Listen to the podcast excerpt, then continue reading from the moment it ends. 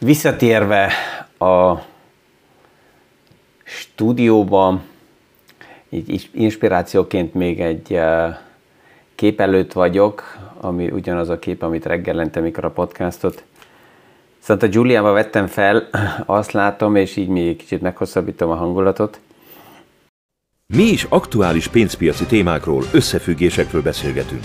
Gazdaságról érthetően János Zsoltal. Üdvözlünk mindenkit a mai PFS Kávézac podcaston. Um, ma megnézzük azt, útközben eh, visszafele kezembe került egy nagyon jó um, elemző véleménye az aktuális témához, azzal a címmel, hogy miért nem használ pillanatnyilag nekünk az összehasonlítás a múltól, és hogy, hogy aktuálisan ez miért nem működik. Ez az elemzés Lynn Oldentől van, és ő nekem azért tetszik, az elemzéseit néha el, elolvasom, mert um, ő nem lép bele abba a csapdába, hogy mindent túl leegyszerűsítsen, ugye ahhoz, hogy uh, a social médiában működjenek a sztorik, ahhoz minél rövidebb az üzenet, minél egyszerűbb, mivel minél provokánsabb a kijelentés, annál jobb, és ebbe, ebbe a zsákutcába ő sem megy bele, és jók azok a visszajelzések is, amit néha én is kapok, hogy érdemes olyan dolgokról is beszélgetni, amikor nem is tudjuk, hogy milyen, mi, mi lesz a vége, és valójában ez, ez uh, hogy fog alakulni, de, de mégis fontos, vagy jó ezekről beszélgetni, mert egyszerűen a, a, a gondolkozást egy kicsit azt tudja for, formálni, alakítani, és hát mi mindig, akinek ez tetszik, hogy nem ebbe a a social media hype témába lovagolunk bele, az nyugodtan, mint mindig a podcastokat tudja lájkolni, megosztani, tovább küldeni, ajánlani. Igen, kaptam olyan kérdést is, hogy ha valaki folyamatosan hallgatja, mert eh, abonens a podcastot, akkor is lájkolja és um, azt kell mondjam, hogy igen, az algoritmusok így működnek, hogy aki um, aktívan hallgatja is, de mégis reagál, és van interakció egy uh, podcast mögött, azt megfelelően kezelik az algoritmusok a háttérbe. Um, még mielőtt belemegyek a, a Lin elemzésében, lesz a héten gondolom még egy podcast, ezt le kell fordítsam, mert Leonnal megint egy nagyon jó beszélgetésünk jött létre, így egy, egy inspiráció az egyik öbölből, és ezt, ezt velem annyira jó volt a kérdés, hogy ezt fel is vettem egy podcastra. A németül ugye egyszerű, azt már le tudom játszani, a magyar verzióra ott bele kell fordítsak, kiveszek részeket, ami, ami lényeges az ő oldaláról, és akkor ezt még át kell vágjam. Remélem, hogy valamikor a héten még az elkészül. Um, tehát nézzük meg, hogy miért nem, nem hasznos, vagy miért nem segít nekünk pillanatilag összehasonlítani a, a múltat a jelen helyzettel. Két dolog van, ami évtizedekkel ezelőtt egészen másképp nézett ki. Az egyik a pénzügyi politika, amiben ugye bele tartozik az állami eladósodási szint, plusz a második az infláció témája. Ha ugye megnézzük az aktuális számokat, még mindig így távolról is nézve a legtöbben dörzsölik a szemüket, hogy 2023 első fél éve mennyire erős lett, mennyire sikeres lett, a befektetési piacokat érintve legalábbis. Nagyon kevés olyan elemzőt ismerek, aki 2023 elején azt mondta volna, hogy oké, okay, 23 fantasztikus lesz, persze visszapillantó tükörből nézve találunk itt-ott valakit, aki ezt állítólag mondta. De hát aki ugye a podcastokat már hosszú ideje hallgatja, tudja, hogy jó sokra nem vagyok nagyon kíváncsi, és nem az az érzésem, hogy a világnak szüksége lenne jó sokra.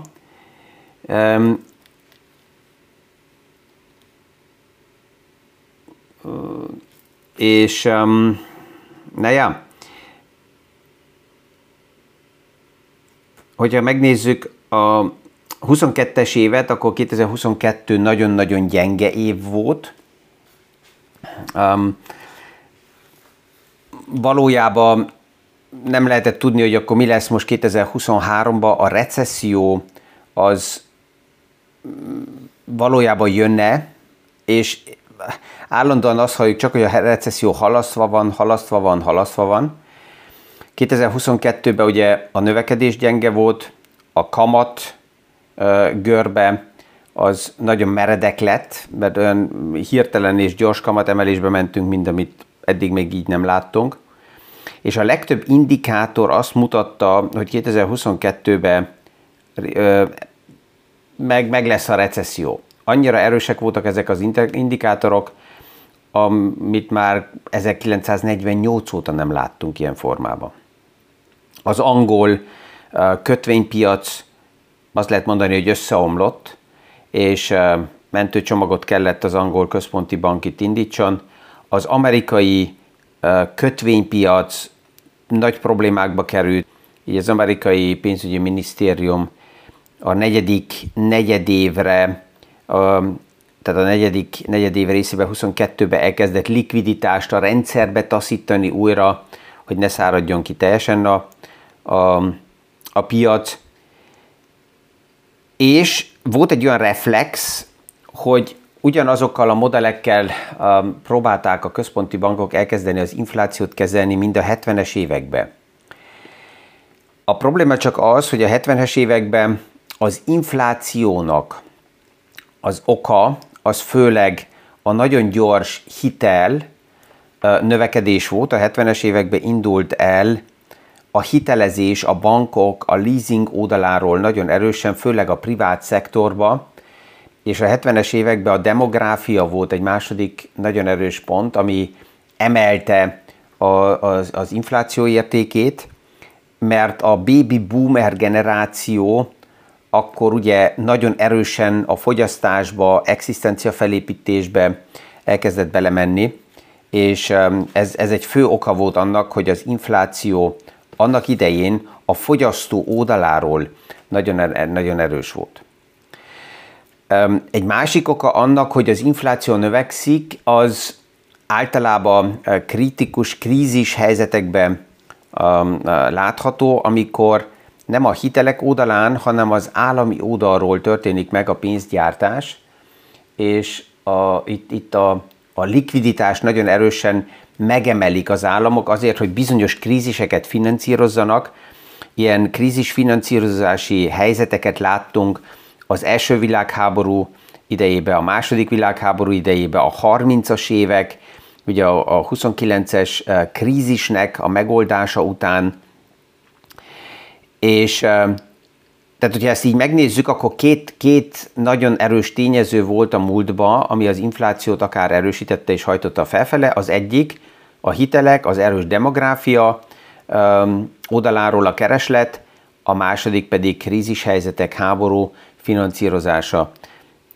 Ez a kettő volt a nagyon erős. Na most, hogyha megnézzük, akkor a 70-es években ugye a hitelek azok nagyon erősen megnövekedtek, de ami nem volt olyan magas, az az állami eladósodási szint volt. A 70-es években nem volt meg egy olyan krízis, mint az első-második világháború után vagy a 30-es években, amikor az állami eladósodási szint nagyon magas kellett legyen, sőt, akkor az állami eladósodások, eladósodási szint inkább csökkent. És akkor ugye a kamat emelés az a megfelelő eszköz volt a központi bankok oldaláról az inflációt visszafogni, mert a kamat emeléssel a privát keresletet, a privát hiteleket tudták visszafogni, és mivel nem volt olyan magas az állami eladósodási szint, ezért a magasabb kamat az államoknak nem volt akkor a probléma. Hogy a 2020-at megnézzük, akkor 2020-ban a Fed is, és az, az, az Európai Központi Bank is az inflációt, nem is csak 20-ban, hanem 21-ben, mikor megjelent az infláció, azután a, mind a ketten az 1970-es évek modelleivel próbálták, és még mindig próbálják visszafolytani azzal, hogy a kamatot emelik, és így a kereslet oldalán, a hitelek oldalán szeretnék ezt visszafogni. A probléma csak az, hogy aktuálisan ez egy, ez egy helyes reflex, de aktuálisan ez nem működik. Ez olyan, mint amikor a konyhába vagyunk, és elkezd égni az olaj, és ezt próbáljuk vízzel um, valamilyen formába uh, a tüzet oltani, ez nem működik. És ez azért is nem működik, mert pillanatnyilag a hitelek, ezek nem dübörögnek. A hiteleket 2022-ben már az új szabályzás nagyon erősen visszavette, legalábbis Európába. A bankok pillanatnyilag nem erősítik a hitelek kiadását a privát szektornak, az állami eladósodási szint ez nagyon-nagyon magas, és ebből adódik az a probléma, hogy pillanatnyilag a kamatok emelése az inkább az államokat sokkal erősebben érinti, mint a 70-es években, és ez tovább is növeli az állami eladósodási szintet. Lin ebbe a, a az elemzésébe még az is, meg, azt is megvilágítja, hogy a privát szektor az például sokkal lassabban reagál pillanatnyilag a magasabb kamatokra, mint az állami szektor, már csak azért, mert ugye a rövid időre kiadott hitelek, és ez általában állami oldalról kiadott hitelek, kötvények, ezeket hamarabb át kell finanszírozni, és a magasabb kamatok sokkal hamarabb megjelen, megjelennek ezen a szinten. Az elmúlt években egyre több országban, a privát szektorban és például az ingatlanoknál az emberek elkezdtek fix kamatozó hiteleket felvenni, ami azt jelenti, hogyha fix kamatot vett valaki fel egy hitelnél, és ennek a futamideje 10 év, 15 év, 20 év, akkor megvan ennek a, az előnye, hogyha a kamatok emelkednek, akkor ezt nem érzi ez a, az ügyfél, mert egyszerűen neki nem változik meg a kamatja. Persze, hogy a hosszú futamidőre felvett hiteleket is valamikor át kell financírozni, és majd akkor az akkori kamatszint releváns lesz. De ez látható, hogy pillanatnyilag a privát szektort még, főleg az ingatlanokat finanszírozó részét a privát szektornak, ezeket még nem érinti pillanatnyilag a magasabb kamat, tehát ez nekik még nem fáj annyira, és ezért itt ezen az oldalon a keresletnél nem fog annyi, annyi ö, hatás történni. Az államokat a magasabb kamat már most sokkal erősebben érinti, egyszerűen azért, mert ők rövidebb hitelekkel dolgoznak, rövidebb kötvényekkel, persze, hogy van egy pár olyan államfinanszírozás, ami például az osztrák államkötvény, amelyik száz éves futamidőre van kiadva, ott is fix kamattal. Ennél a kötvénynél Ausztriának ez pillanatnyilag teljesen mindegy, hogy mi történik a kamat szinttel, mert ezek a kamatok nem emelkednek. Ez 1,28%-nál azt hiszem be van uh, fagyasztva, és ez jó legalábbis az osztrák államnak. Az, aki ezt a kötvényt megvette, hát annak ez nem nagyon vicces, mert uh, ugye 1,28%-ot fizet ez a kötvény, időközben sokkal magasabb kamatot is lehetne kapni, de ez, ez is azt mutatja ugye mindig, hogy kinek az oldalát nézem meg. Tehát 1% plusz kamatemelés az államadóságnál radikális ö, emelkedést jelent, és ez az, ami nem annyira ideális, nem annyira jó ö, az államoknak.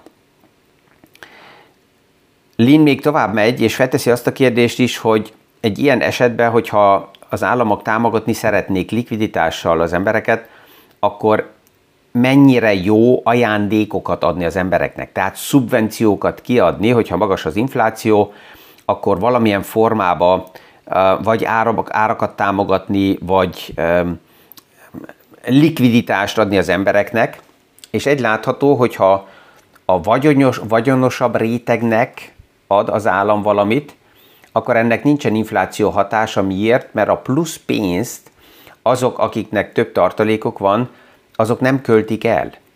Tehát az a plusz pénz nem kerül körforgásba, és nem hajtja az árakat felfele.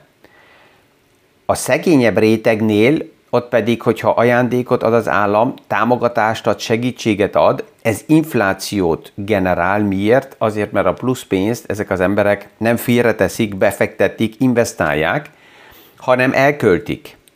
És ezért az a, az a kiáltás a tömeg oldaláról, és amit a politika is felszeret használni, hogyha magasabb az infláció, akkor különböző lépéseken keresztül kvázi támogatják az embereket, és kiadnak ajándékokat, ez nem annyira segít az inflációt újra visszacsökkenteni, mert a, a széles tömegnek adott pénz, ez pluszba az inflációt akár még hajtja felfele, a vagyonyosabb rétegnél pedig ott, ott a, a likviditás az nem kerül körforgásba, és annak nincsen infláció hatása.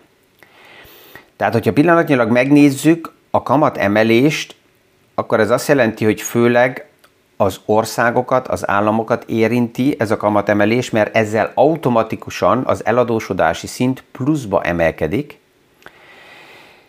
Infláció hatása sajnos a kamatemelésnek kevés van. Az infláció, ha most jön is vissza, ennek sajnos nem a kamatemelés az oka, hanem egyszerűen a normális um, áringadozás, ami a pandémia lockdown utáni megállításból, ugye először egy nagyon erős emelkedés volt a kereslet oldalán, azután most visszajön, ez visszajönne akkor is, hogyha a kamatokat nem emelte volna a központi bankok. A probléma ebből az is, hogy az infláció látszólag pillanatnyilag a magas kamatok ellenére tovább fog maradni, nem fog annyira erősen ö, csökkenni, és, és ez az a józanító kép, amit elemzők is látnak, hogy a központi bankok mennek egy irányba, megvan ez a reflexük, hogy a 70-es évek modellével próbálják az inflációt visszaszorítani, de hogyha a lényeget megnézzük, és a tényeket megnézzük, akkor ezek a lépések pillanatnyilag hatás nélkül vannak, sőt, egy gyengébb demográfiai helyzetet, mert ugye egyre kevesebb a fogyasztószám, a baby boomer generáció most megy nyugdíjba, ők így is úgy is kevesebbet fogyasztanak. A másik problémája a baby boomer generációnak, hát neki nem is nekik a problémájuk, hanem a társadalmi rendszerünknek a problémája, hogy a baby boomer generáció most mivel nyugdíjba megy, ez pluszba terheli a szociális rendszerünket, ők mind befizetők a nyugdíjrendszerekbe kiesnek, de aktívan nyugdíjt szeretnének kapni, az a tartalékok, amit felépítettek, azt nem megtartják, hanem ezeket kezdik felélni, tehát adnak el ingatlannakat, adnak el részvényeket, adnak el befektetéseket. A fiatalabb generációnak itt kevesebb a likviditás, kevesebb a tartaléka. Ez is egy nagyon érzékeny téma, ez a fordulás, és emellett még pluszba emelkednek a kamatok, ami vonja ki a likviditást a piacokból. Hogyha ezt ennyire tisztán látjuk, és ezt a kérdést Lind felteszi a végén, hogy elemzők, ha ezt így látják, akkor uh, erre a központi bankárok miért nem reagálnak. Hát azért, mert sajnos nem ennyire egyszerű a modell, és a központi bankároknak az a lépésük, hogy ők kamatot emelnek, és azt jelzik a tömegnek, hogy igen, mi az infláció ellen fel lépünk, és valamit teszünk. Ez egy fontos pszichológia el, és ez mutatkozik abba is, hogy alapjában az emberek elvárása az inflációval szembe az inkább egy csökkenő inflációt jelez, de ez sajnos nem azt jelenti, hogy az infláció csökkenni fog azért, mert a központi bankok kamatot emeltek, hanem az alap gazdasági körforgásból adódik pillanatnyilag az, hogy az infláció folyamatosan tovább vissza fog menni. A kérdés az most már csak, a jövő héten ezt látni fogjuk, hogy az amerikai központi bank mit fog jelezni a kamattal kapcsolatosan, hogy akkor most már elértük ennek a kamat ciklusnak a plafonját, és még akkor is, hogyha félnek attól, hogy jön egy következő infláció hullám, ott is tudatosá kell tegyük azt, hogy az aktuális inflációt azokkal a modellekkel, ami a 70-es években működött, egészen más paraméterekbe sajnos nem tudjuk kezelni. Lehet, hogy most a végére érni mindenki azt, hogy miért mondtam eleinte azt, hogy Lynn Olden tetszik nekem, mert olyan dolgokat olyan oldalról világít meg, és beszél át, és gondol végig, ami nem egyszerű, lehet, hogy néha komplex és nehéz téma, de mégis érdemes erről beszélni, mert uh, látjuk jobban az összefüggéseket. És ezzel a gondolattal én is ide visszaérkeztem, megnézzük, hogy hallám a kánikula mellett, hogy, én, hogy és milyen témák vannak, amik ezen a héten szórakoztatni fognak. Minden esetre hónap reggel újra itt a stúdióból beszélgetni fogunk, és viszonhallásra kellemes napot kívánok mindenkinek a következő PFS Kávézac podcastig.